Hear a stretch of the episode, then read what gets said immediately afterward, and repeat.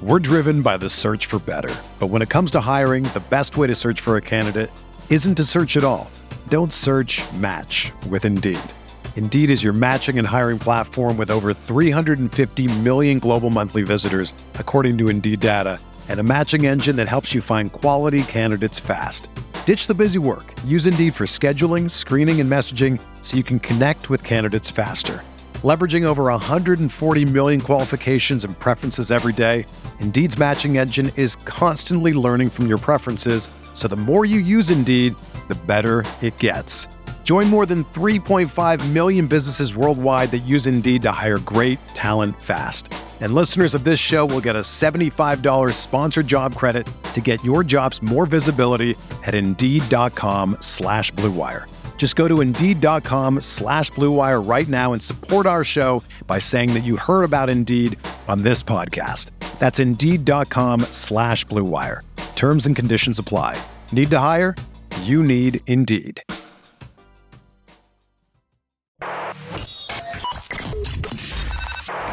Welcome to Talking Buffalo, featuring conversations with guests from around the world of sports, media, pop culture, and all things Buffalo. With your host, Patrick Moran. Welcome to a Monday, Victory Monday episode of Talking Buffalo, part of the Blue Wire Network. I am your host, Patrick Moran. Thank you for locking in. And I'll tell you what, you hear the words all the time in sports, especially when it gets playoff time survive in advance. And did the Buffalo Bills ever take those words and take it to the limit on Sunday? Survive in advance, barely. But a win is a win, especially in the playoffs nonetheless. And the Buffalo Bills advance to next week's AFC divisional round. A huge matchup looming with the Cincinnati Bengals. It's a game that we've been, you know, the league has been waiting to see all year. We all know what happened a couple weeks ago. Now these teams are going to meet again. It just felt like fate, like destiny, that it was ultimately going to happen. This time it's going to be in Orchard Park. Anyway, that happens because the Buffalo Bills did their part, defeating the Miami Dolphins on Sunday 34 to 31 in a game that was a far, far bigger nail biter, I think, than anybody expected. Again, thank you everyone for tuning in, locking in today's solo episode. Not going to be a very long one, audio only. Not going to see this on YouTube today. Uh, I'll tell you what, man, I, am not going to lie. All week long, and I almost don't like this. I, I kind of get no matter who the Bills are playing, I find a way. And admittedly, it's not like the most mentally healthy thing on earth, but I always find a way throughout the week to get me a little bit of uh, anxiety going into a Bills game.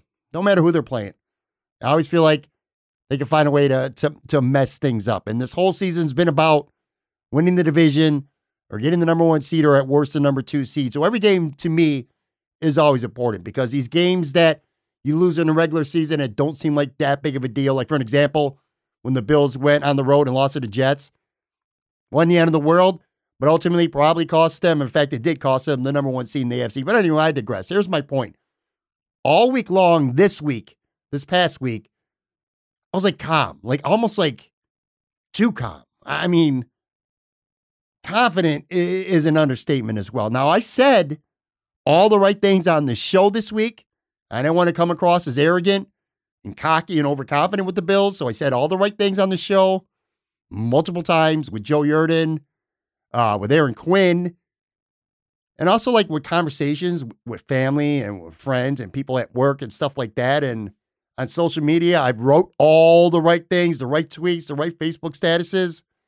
But honestly, there was like literally never a, a single solitary second this entire week leading up to the game where I thought for uh, again, even for a second, that the Bills could see their season end to a in the wild card round to a to a team quarterbacked by Skylar Thompson with no Raheem Mostert, playing a bunch of banged up guys on the offensive line, guys out on defense, just all the key injuries Miami had. Obviously, no Tua. Um, I just I found it. I, I really tried hard not to, but I found it almost impossible to not be overconfident. Even if, again, if I was saying the right things or, or writing the right things all week long. Of course, we're talking the playoffs and me and just the way I get before games. And about an hour or so before kickoff on Sunday, right around noonish, I had breakfast, settle in, turn on CBS, and I started getting those nerves, man. I, w- I was finally in my mind uh, able to imagine the Bills losing right before the game. And it started driving me nuts, man. It gave me anxiety. And then you want to talk about a roller coaster. So the game starts, and I don't know, by like maybe 1.30, game starts at 1 o'clock. By it's like 1.30. All I start thinking about is, well, are the Buffalo Bills going to play the Cincinnati Bengals or are they going to be playing the Jacksonville Jaguars? Who are they playing? Is it going to be Saturday or Sunday or what time? Because in my mind, that Miami game was over early. I mean, it's 14 nothing.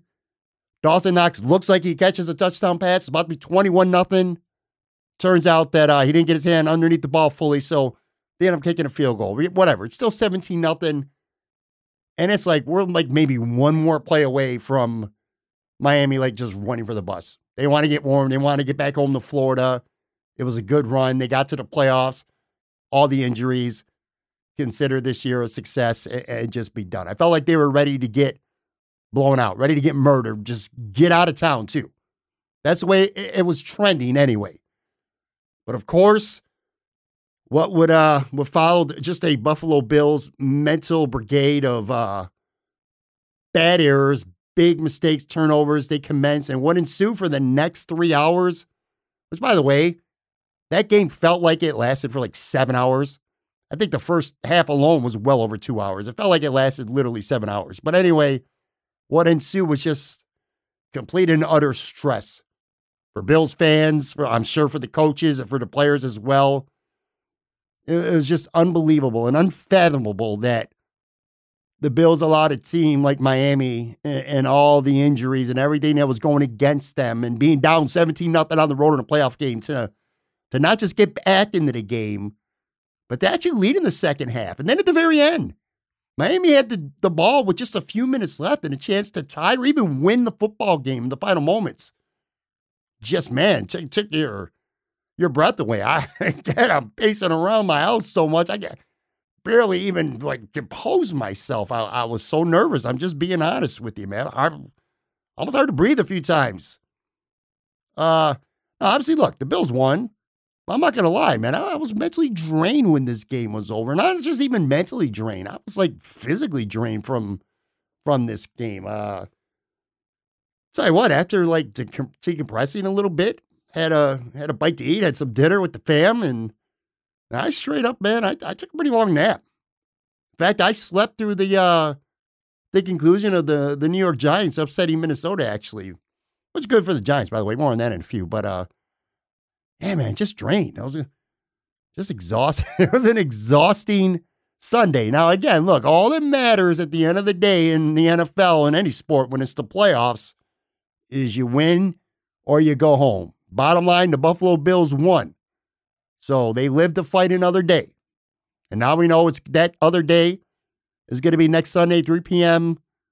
against the Cincinnati Bengals. I'm going to run through so, some good and some bad from Sunday's game.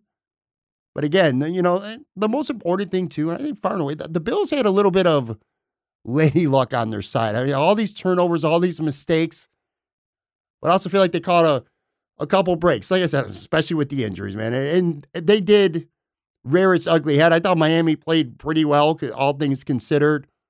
But then things like, you know, multiple occasions, not getting plays in until it was too late. Just a lot of little things that you would expect from a team that had so many backups in there. It really took its toll. But anyway, man, this the Bills avoided a disaster. That's what it comes down to. The Buffalo Bills and this season, it's all been about redemption.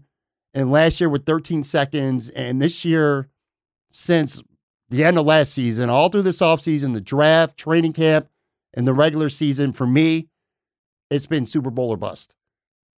If the Bills don't get to the Super Bowl, this whole season to me feels like a bust. I mean, at the very, very least, at least making it to the AFC Championship game. If you don't get to the AFC Championship game, that means you didn't improve on last year. And no matter how many high points, no matter how many good things that came from this season, or were they not to advance, and would they have lost on on this Sunday, it just would have been a colossal failure. In fact, more than that, this could have been a loss, and had they lost, might have been considering they were what 14 point favorites. This might have been the most embarrassing and inexcusable loss in the history of the franchise. Seriously.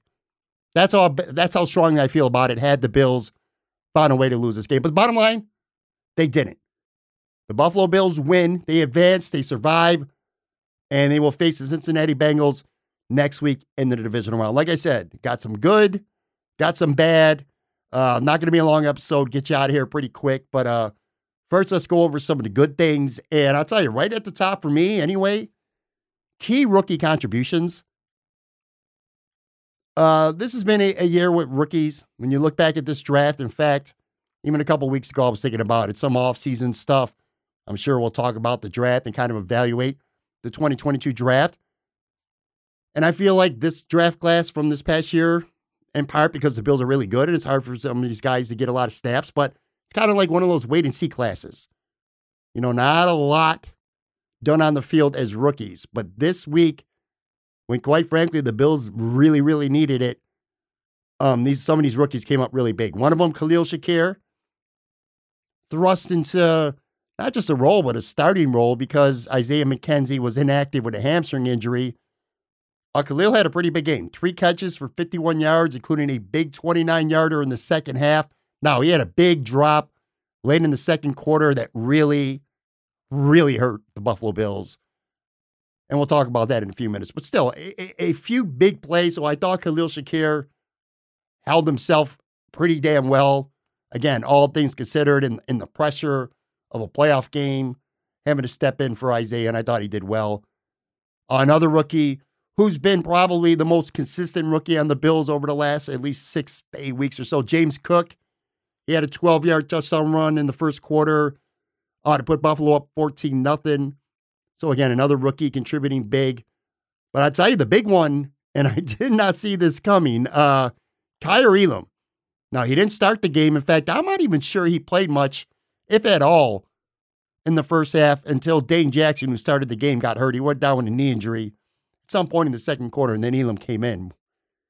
Well, I'll tell you what, Kaiir Elam had that interception in the third quarter. Miami was up at the time 24 20. Then five plays later, after uh, after the interception by Elam, the Bills scored a touchdown. They take the lead. He also had a a near second interception defending Tyreek Hill. Nice pass breakup, got his hand on the ball. And then, of course, near the end of the game, it's fourth and five. Miami needs a first down, basically to have a chance to tie or win the game. And he had a huge pass breakup on uh, Mike Gesicki. It was 2:02 left at the time, and it gave a Bills uh, gave Buffalo the chance to to run out the clock, which ultimately it did to end the game. I'll tell you, in one afternoon, I think Kaiir Elam goes from a guy who was like a first round, first year bust for Buffalo to possibly being uh, the MVP of the game for the Buffalo Bills. In fact, I think he was, in my opinion, the MVP for the Buffalo Bills on this day. So a huge, huge day uh, for the rookies, and especially for Kaiir Elam, which, by the way, it's really good to see that. I'm sure he's been frustrated this year, not getting the opportunities that he was hoping to. And he's been injured for part of the year. I don't know as we tape this late on Sunday what's the story with Dane Jackson, but I would strongly suspect, based on what we saw Sunday, that it'll be Kaiir Elam going forward uh, as the CB2 for the Buffalo Bills. And based on what we saw on Sunday, that's deserved because uh, Elam came up big, and it's great to see. So, anyway, key rookie contributions. That was a good thing from this game. Another thing, which is not surprising, the Bill look, the Bills linebacker combination of Matt Milano and Tremaine Edmunds has been great all year. And I mean, they were really, really good on Sunday. Milano was all over the place. Now, he did miss one open field tackle. I think it was on a fourth down, two, that allowed the Dolphins to convert. But all in all, man, Milano was an animal. He was all over the place. 10 tackles, two sacks, three quarterback hits, two tackles for a loss. Like I said, the guy's just everywhere. He makes plays. It was so good over this past week to see him named first team All Pro. An honor that, that well, I don't, I don't want to say it was overdue, but it certainly was due. It was deserving. We've been seeing it all year. Milano's one of the best linebackers in the NFL, and then he doesn't make the Pro Bowl, but he makes All Pro, which matters much, much more. Great game for Matt Milano, and also a really, really strong game for Tremaine Edmunds. Five tackles, four passes defended. He was great in pass coverage. Not good, great. A brutal hit. I don't remember who was on up top of my head, but man, he drilled somebody, knocked the ball loose. Borderline hits in the head, but was not called. He had a tackle for a loss. I thought Tremaine Edmunds was really, really good. And I know he's one of those polarizing guys on this team that people either love or they hate. I'll tell you what, this offseason is going to be fascinating. The Bills can't lose this guy. I don't think so. If the Bills want to continue to run the type of defense that they do with two linebackers and a nickel at all times, pretty much, you need a guy like Tremaine Edmunds there at middle linebacker. I don't think the Bills can lose him. I don't think they're going to. I think if push comes to shove, I, I think they would franchise tag him. I'll tell you what, he's going to get paid. If the Bills let him test free agency, he's going to get paid. And I don't want to get into free agency stuff. Hopefully, that's not something we have to start thinking about for at least a few more weeks. But anyway, my point Matt Milano, Tremaine Edmunds, excellent. Um, the Bills' defense in the third quarter as a whole, excellent. Um, Miami took a, took the lead on the first play of uh, Buffalo's first play the third quarter. Josh Allen gets sacked, fumble recovery, touchdown. And just like that, the Bills go from being up three to down four. Uh, then they then I think they had to punt, and, and it looked like Miami had a good chance to, you know, open up a, ni- a nice lead here. But the Bills' defense in the third quarter was great. They forced two three and outs, and then on the third possession for Miami was the big Elam interception. So they never let Miami get ahead and get comfortable. And by the way, and again, that Elam interception led to a, a go ahead Bills touchdown. As a whole, in the second half, the Bills gave up one good drive for Miami. It was an 11 play, 75 yard touchdown drive. But aside from that, defense played really good. All Miami's other scoring drives for the game were 38 yards or less. Uh, the defense as a whole, four sacks, two picks, seven tackles for a loss, and uh, 11 quarterback hits. So I thought the Bills' defense was really good. Like I said, especially in the third quarter when things were looking really shaky for the Bills after the the Josh Allen strip sack fumble touchdown. Uh, in particular, another I want to mention specifically, I thought Boogie Basham had his best game of the season. Uh, had a sack, he had a handful of other pressures. I thought that Boogie stepped up on a day where the Bills got very little from Greg Rousseau, a guy who I like a lot, and uh, and especially AJ Epenesa, man. I mean, not sure what's going on with him, but at any rate, Boogie Basham stepped up. I thought it was his best game of the season. Um, another good thing from this game, from a Buffalo perspective, is Tyreek Hill did a little bit of damage, but they didn't let Tyreek Hill kill them like he has the past couple years. The last couple years, now granted, of course, this was with Pat Mahomes and the Kansas City Chiefs, but Tyreek Hill has absolutely torched the Bills the last two years in the postseason. He had 11 catches for 150 yards and a touchdown last year in the Bills' heartbreaking divisional round loss at Kansas City. And then he had nine catches for 172 yards two years ago when Kansas City beat the Bills in the AFC Championship. This time around, and again, big difference between Patrick Mahomes and Skylar Thompson, but still, seven catches for Tyreek, but only for 69 yards. And zero of those plays went or catches went for 20 or more yards. So I thought the Bills did a really good job of containing Tyreek Hill coming into this game. There really wasn't a lot to be worried about on paper when you, you know, you analyze this game ahead of time, but we all thought, and rightfully so, that, you know, the one thing that could really hurt the Bills is if Tyreek Hill ran wild on him. That didn't happen. I thought the Bills defended him pretty well. In part, which is another point, I think Trey White played his best game of the season.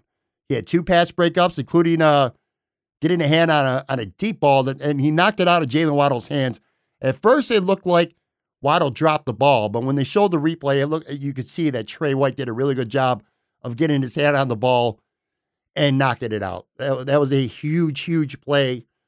Um, you know, and by the way, the Bills had a few of those on Sunday. Um, Taron Johnson knocked out a pass. Um, Kaiir Elam did as well, and like I said, Trey White. So the defensive backs did a good job of knocking the ball out of hands. But I'm talking about Trey White here specifically. Look, he's still not 100%, um, you know, from the Trey White that we saw for years before the pre ACL injury, but he's certainly looking better every week.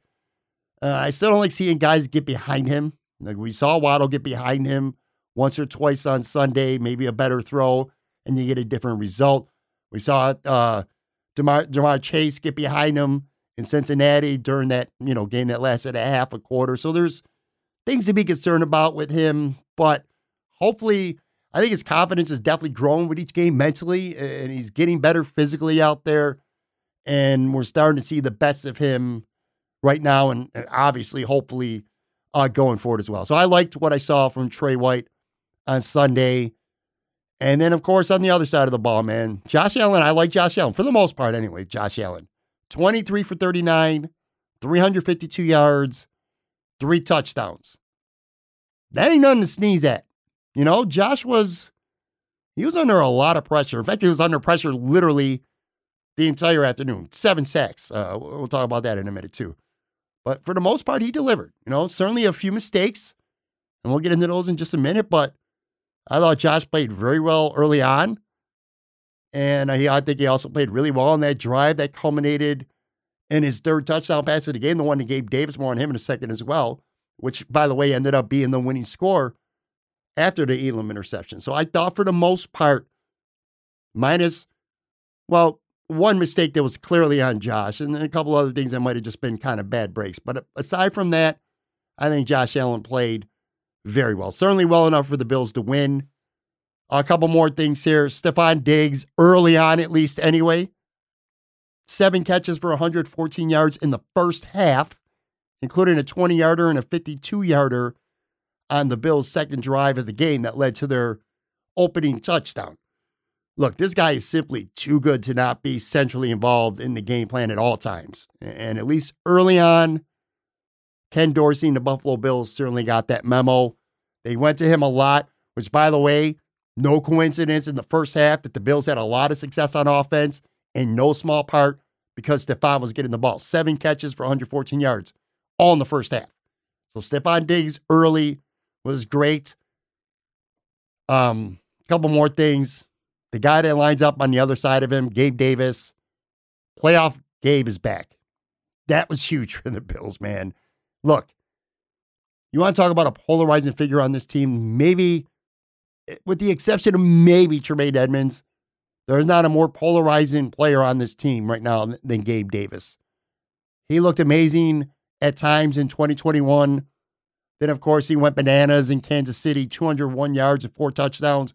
I think we expected the world from him coming into the season. And quite frankly, he hasn't really delivered. I know he's been hobbled with the ankle and the foot, and I still feel like maybe mentally that's weighed on him as well. Regardless, we just haven't seen the Gabe Davis that we were hoping for.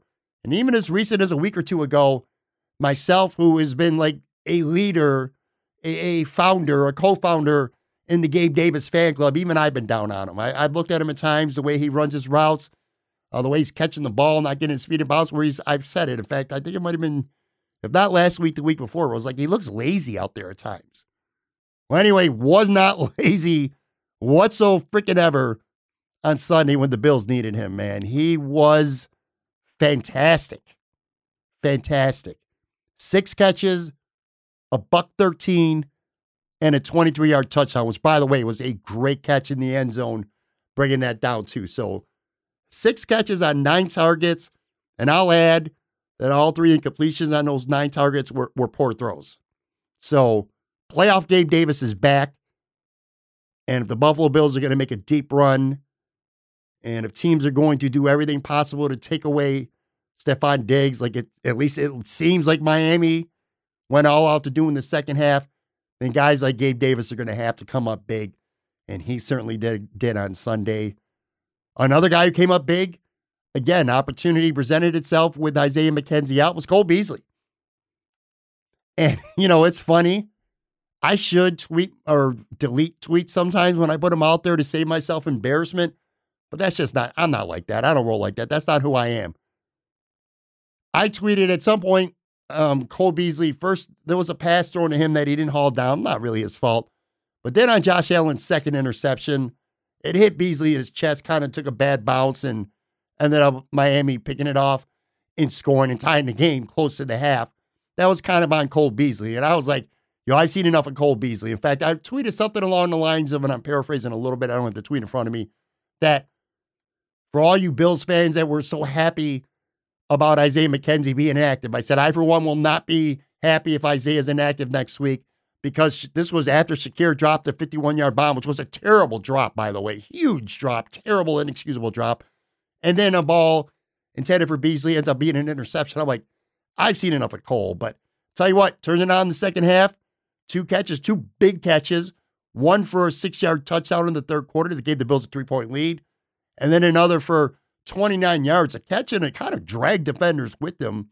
Uh, that was set up the touchdown pass to Gabe Davis on the very next play. So Cole Beasley, opportunity was there, and, and he seized it. And I'll tell you what, I know a lot of fans are divided on how they feel about him because of how his tenure ended with the Bills last year. I don't give a shit about any of that. I'm happy for Cole Beasley. I'm happy for the offense. He's an asset, and he proved it. So good for him. Uh, another thing, which Devin Singletary, I'll tell you what. I mean, he really didn't do shit for, for the most part for the game. But when the Bills needed it the most, it's third down, seven yards to go, inside of two minutes.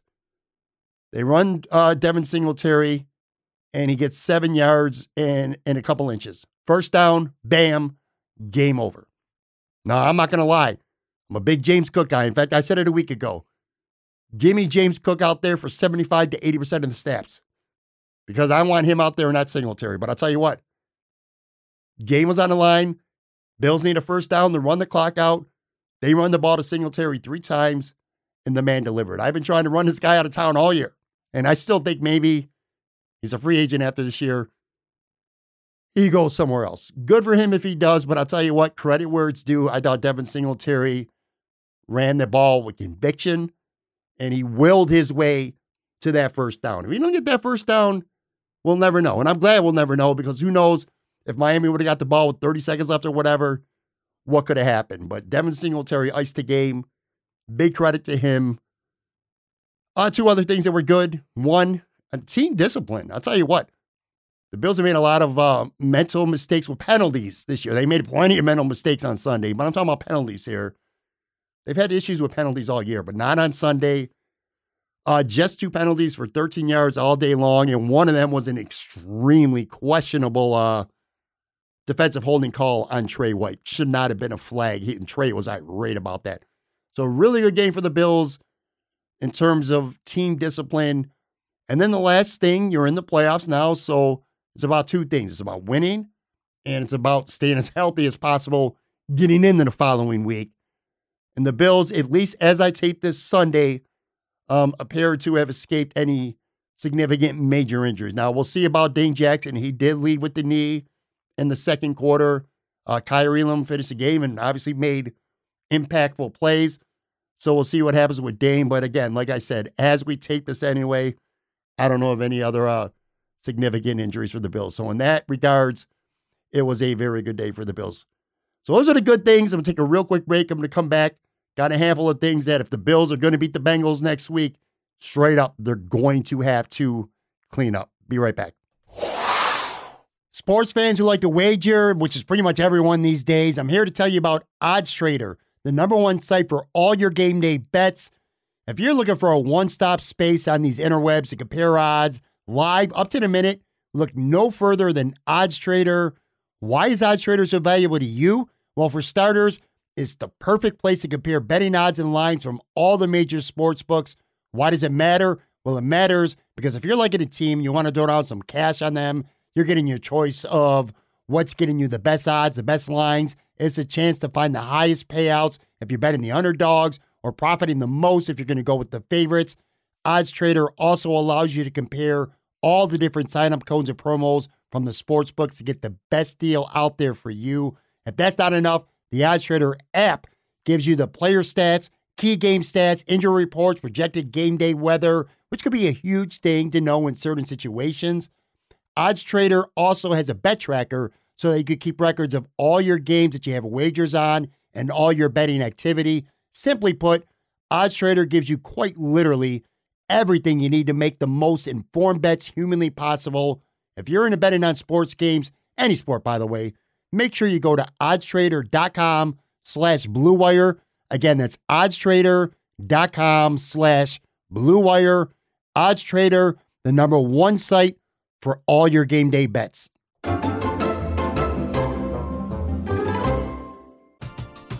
We're driven by the search for better. But when it comes to hiring, the best way to search for a candidate isn't to search at all. Don't search match with Indeed. Indeed is your matching and hiring platform with over 350 million global monthly visitors, according to Indeed data, and a matching engine that helps you find quality candidates fast. Ditch the busy work. Use Indeed for scheduling, screening, and messaging so you can connect with candidates faster. Leveraging over 140 million qualifications and preferences every day, Indeed's matching engine is constantly learning from your preferences, so the more you use Indeed, the better it gets. Join more than 3.5 million businesses worldwide that use Indeed to hire great talent fast. And listeners of this show will get a $75 sponsored job credit to get your jobs more visibility at Indeed.com slash BlueWire. Just go to Indeed.com slash BlueWire right now and support our show by saying that you heard about Indeed on this podcast. That's Indeed.com slash BlueWire. Terms and conditions apply. Need to hire? You need Indeed.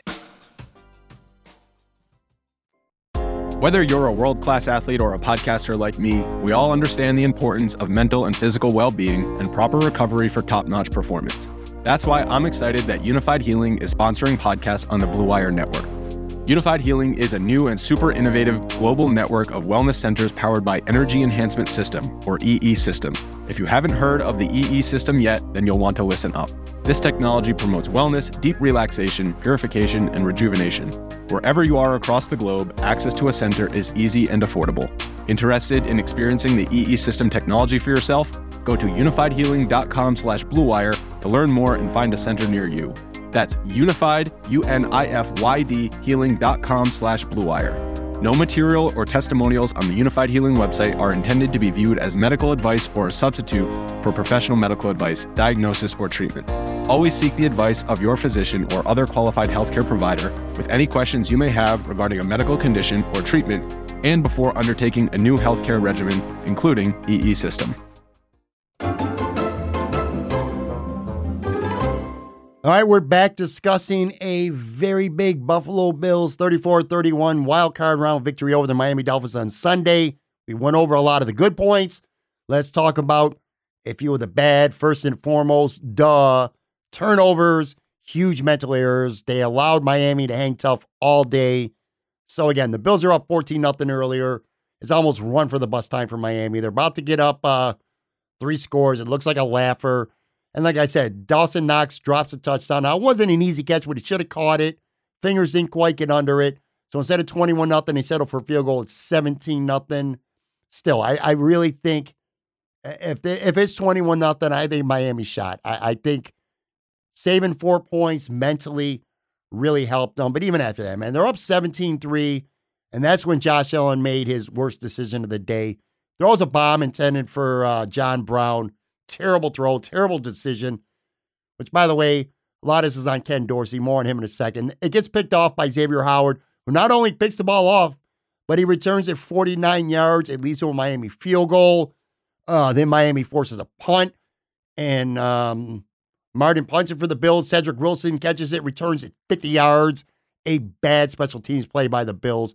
It's not technically a turnover because we're talking about turnovers here, but it kind of felt like it. Anyway, that leads to another Miami field goal. Uh, then Josh throws his second pick of the second quarter. Though again, this time I don't really put that on him. Not really his fault. That's more on Beasley. Uh, it's picked off by Jevon Holland. Returned to the Bills 18.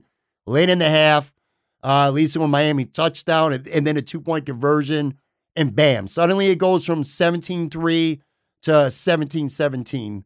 Literally gift wrapped all on Buffalo Bills blunders. And again, loss in all that was uh, Khalil Shakir dropping what would have been a 51 yard bomb. Now, at the time, the Bills are up 17 6. Okay, I, I, should have said that ahead of time. So the Bills are up 17 6. Josh starts running, spots Shakir, throws it down the field. Perfect throw. Shakir catches that ball. They're inside, I think, the 20 or whatever. The Bills likely score a touchdown. They're up 24 6. Worst case, they get a field goal and it's 26. Again, the, the, the momentum that Miami had gotten by getting two field goals off two blunders of the Bills, that's all gone. And, uh, you know, the Bills go up 26, worst case, like 2013 or whatever, into the locker room. And the Bills are, are, are looking good. But Shakir drops that pass, just an inexcusable drop. And like I said, it just led to a just a host of big Bills mistakes. Now, of course, uh, maybe the biggest one, the first Bills offensive player to third quarter. So Miami gets the ball to start the second half. The Bills defense forces a three and out. They get a punt. Uh, the Bills get pinned, and Josh Allen gets sacked, strip sack, fumble, recovered by Sieler for a five yard touchdown return, and bam, just like that, Miami's winning. First time all day. Miami's up 24 20 after the Bills run one offensive play in the third quarter. It just, see, things like that. This game didn't need to be a dogfight, man. It didn't need to be a struggle for survival, but that's exactly what it was. And that's 100% directly due uh, to Buffalo having three turnovers on offense, two bad drops, one by Knox, one by Shakir, and just a horrible special teams coverage on a punt. Add all those up, and you go from being up three, two, three scores, maybe even more than that, and all of a sudden you're down 24 20 and in for the fight of your life. Didn't need to be that way. So that was bad. Another thing that's bad, Sean McDermott's timeout management. I, I don't want to think about it right now. It still pisses me off thinking about it. Two timeouts wasted on defense in the second half, which really could have hurt them. By the way, both plays right before the snap and both times on plays that would have went Buffalo's way. Just, I don't know, man. Something seemed a little bit off with Sean McDermott on Sunday on the sidelines. Not sure what it was. Now he lives to fight another day, and that's great. But if you're concerned about Sean McDermott as a head coach when it comes to Sunday or Saturday, whenever the Bills are playing football, those 60 minutes, game day management, if one of your concerns is how McDermott does during those situations on game day itself, in game adjustments, decisions, clock management, things like that, this game to me did nothing and I mean nothing to alleviate any concerns I have about the guy, especially on playoff game days. And doesn't make me sleep any easier. And it doesn't make me not think about 13 seconds anymore. Go back to that last year. And I can't help it. I don't want to, but I can't help it. And I love Sean McDermott as a man, as a leader of men. But he blew that game last year. Those 13 seconds, Sean McDermott blew the game. Sometimes you wonder what is going on with him when it comes to, to just decisions in the game. Again, great leader of men. The job he did after what happened to Damar Hamlin, unbelievable. Now we're talking playoffs, and I'm concerned about the guy again. And this did nothing to alleviate, alleviate, I should say, the concerns that I had. So that to me wasn't good. Sticking with the coaches, Ken Dorsey, the play calling in the second half, brutal. How does Stefon Diggs have one just one target in the second half? Let's start there. That just that can't happen. One target for Stefon Diggs in the second half. There's nothing in Miami should be able to do, especially when they're blitzing as much as they did. Bringing the house. I know they're not double and triple teaming the guy because they got seven, eight guys rushing the passer, right? How do you get Stefon Diggs just one target in the whole second half? Can't happen, man. Cannot happen. Uh, you look at the Bills' last two drives before running out the clock. So their second and third last drives technically were, were both punts. One of them, it was like an infuriating. So the Bills got the balls an infuriating three and out, man. The Bills are up 34 31. First down, long pass attempt to Gabe Davis. Second down, ditto. Throw long down the left sideline again, incomplete. And then on third down, he takes a sack. That's how you're managing a three point lead in the fourth quarter? Throwing the ball down the field, low percentage passes to beat the blitz. Come on, terrible. Ugh, I, I just another thing too. I'm look, I'm all for for not getting Josh Allen hit whenever it's possible, but this is the playoffs, man. There's I did not think there was enough calls dialed up for Josh to take advantage of his legs. Design plays I'm talking about anyway. So again, Day's one target in the second half. That don't work for me. And there was just far too many, like nothing or, or, or all. It was all or nothing passing calls from the Bills. I love the vertical game as much as the next guy, man. I like exciting football, especially when you got a guy like Josh Allen throwing the football. But man, sometimes you just gotta gotta try to move the chains. And I, I just I did not like Ken Dorsey's game plan in the second half, and I did not like to play calls at all. That's a concern of mine. Uh, I'll jump to the other side of the ball. Ed Oliver. Now look, Ed had a sack, so if you're a box score guy and you look at this, the you know the stats, well, he had a sack. Don't let that sack fool you. He was unblocked on the play, literally, and it was a gift sack. And even then, he nearly whiffed on it. Aside from that, look, Ed Oliver was eerily silent for me anyway on Sunday, and I watched him a lot. I thought he was in for a big game. Um, Eichenberg, the, the guard from Miami, was out there, a practice squad guy playing a guard. Oliver lined up over him a lot. I thought Ed Oliver, for the most part, was silent on Sunday. The guy's too good, man. Or at least he's too good at times to to not have a bigger impact, especially considering, again, like I said, he was lined up a lot of the day over some dude on a practice squad, okay? Last year, the Buffalo Bills, the biggest worry was in, you know, having an effective pass rush when you only ran, when they only rushed four. It's why they paid Von Miller a king's ransom during the offseason. Obviously, he's out. And on Sunday, front four did not generate that much pressure, man. They just they just didn't. They were forced to blitz a lot more than they probably wanted to. No, in part because they probably weren't worried about Skylar Thompson making quick decisions and beating them like they will, you know, with Joe Burrow or Patrick Mahomes. So I get it. And they were successful. To their credit, these blitzes were were largely successful. But the Bills, they need to they need to do a better job with the front four. Because like I said, there's a big difference between Skylar Thompson and Joe Burrow next week. You know, the Bills need more from Ed Oliver. That's where it starts. I'm not gonna put too much stock into uh when, you, when you're talking about the future for, for Ed Oliver, I'll tell you what, man. I mean, the Bills, if the Bills are going to pay this guy what I'm sure Ed Oliver is going to want in free agency, whether it, you know they want to he wants to get an extension this offseason or next when he's due to be a free agent, I better see a hell of a lot more in the divisional round than I saw from him this Sunday in the wild card round because Ed Oliver just wasn't getting it done for me. And staying with that front four, what the hell's up with AJ Epenesa? I mean, I'm not seeing anything. Now, I'm not going to rip Greg Rousseau because he's been fantastic this season. But again, he had a quiet day too. But I'm confident in Greg Rousseau to step up. But I don't know, man. I have little confidence in AJ Epenesa right now. I'm at a point where he might be inactive for me, or he he barely sees the field against the Bengals because I'm just getting a lot more from Shaq Lawson. I'm getting a lot more from. And I'm getting a lot more now from hopefully going forward too from from um, Boogie Basham. Maybe you bring up Jonathan and, and elevate or not elevate and make him active on game day. And you sit AJ Epenesa. I know he had seven sacks for the season, but I just thought he came up completely empty against Miami. Did not like that at all. Uh, I, one other thing too, uh, Josh Allen. This is the last thing. Getting sacked seven times. I mean, look, I'm not going to blame it all on the offensive line. I mean, again, Miami blitzed a ton. They took a lot of chances. That was their ride or die defensive game plan blitzed the living shit out of Josh Allen. Sometimes they just brought more than the Bills could block, and Josh had no chance.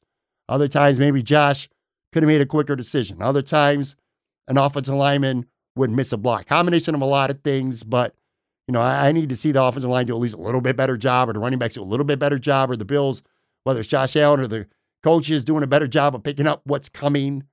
Not going to fault anyone specifically, but seven sacks on your quarterback is not something that you want to see again next week. And uh, sticking with Josh, like I said, only one design run, and that went for 12 yards too, by the way. It was a third and seven, and Josh has willed his way to the first down. Uh, you know, I discussed that with, a few minutes ago with Dorsey. It's the playoffs, man. Get this guy to move more.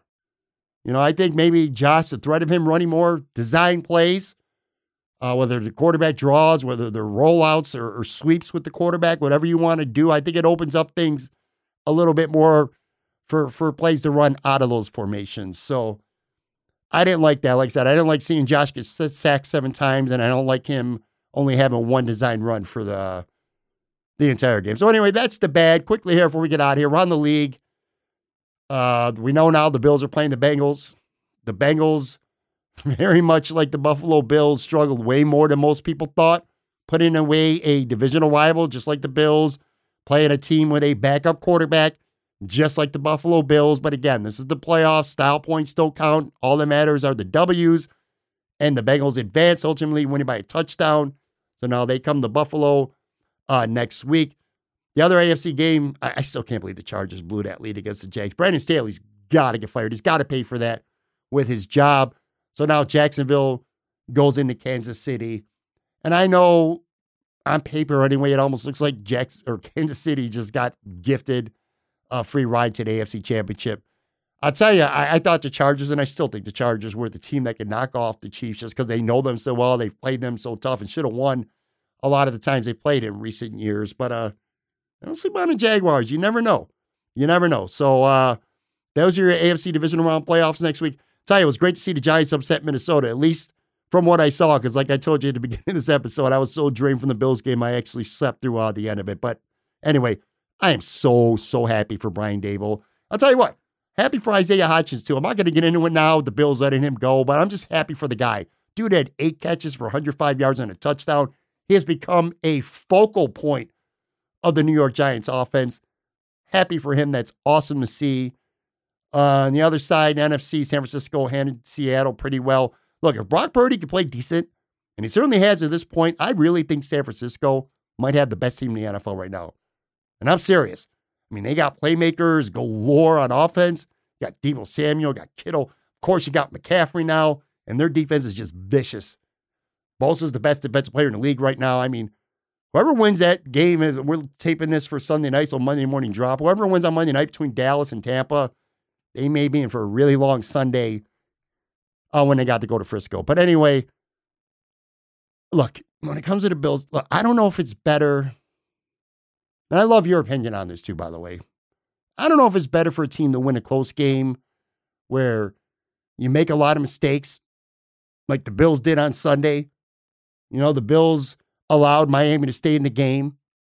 I don't know long term, certainly not better in the moment, that's for damn sure. But going forward, I don't know if it's better to, to have that kind of game where you don't play well, but you scrape out, you fight out a victory, or if you just get on the field and you run your opponent off the field, like the Bills did last year in the wild card round against New England, where the offense literally couldn't be stopped.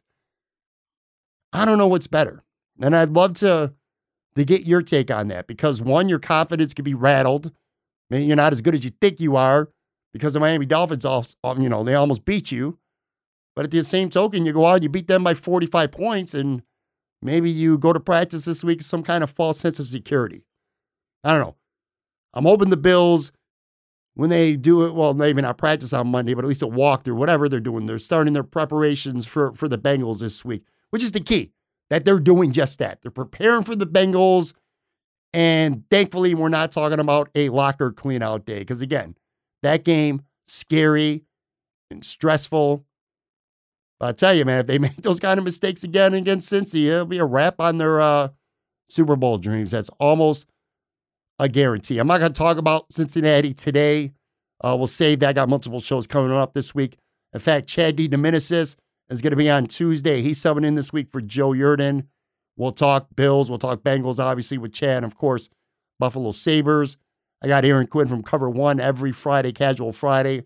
I'm sure we'll talk a ton about the game with him as well.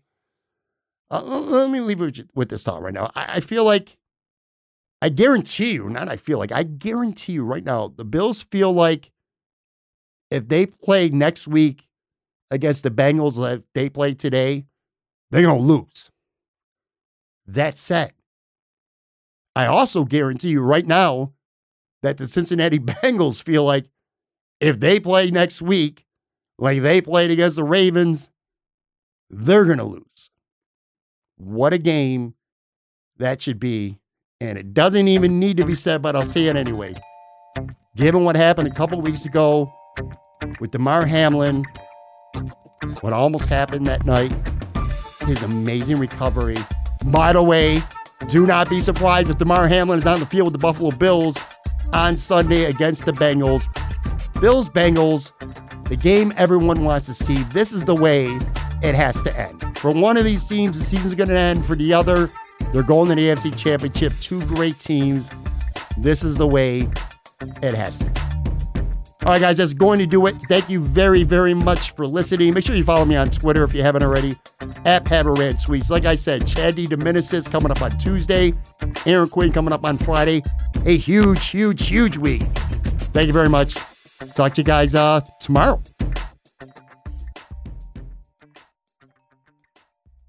Everyone is talking about magnesium. It's all you hear about. But why? What do we know about magnesium? Well, magnesium is the number one mineral that 75% of Americans are deficient in. If you are a woman over 35, magnesium will help you rediscover balance, energy, and vitality. Magnesium supports more than 300 enzymatic reactions in your body, including those involved in hormonal balance. From functional medicine doctors to mental well being and female hormone experts, we all know that magnesium is the one mineral to improve all aspects of well being and health. But which one?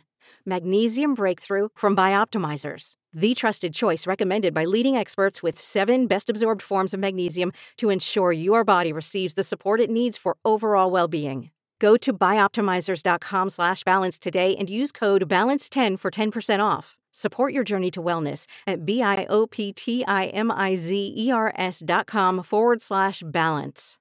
Magnesium Breakthrough from Bioptimizers, your foundation to optimal health and vitality.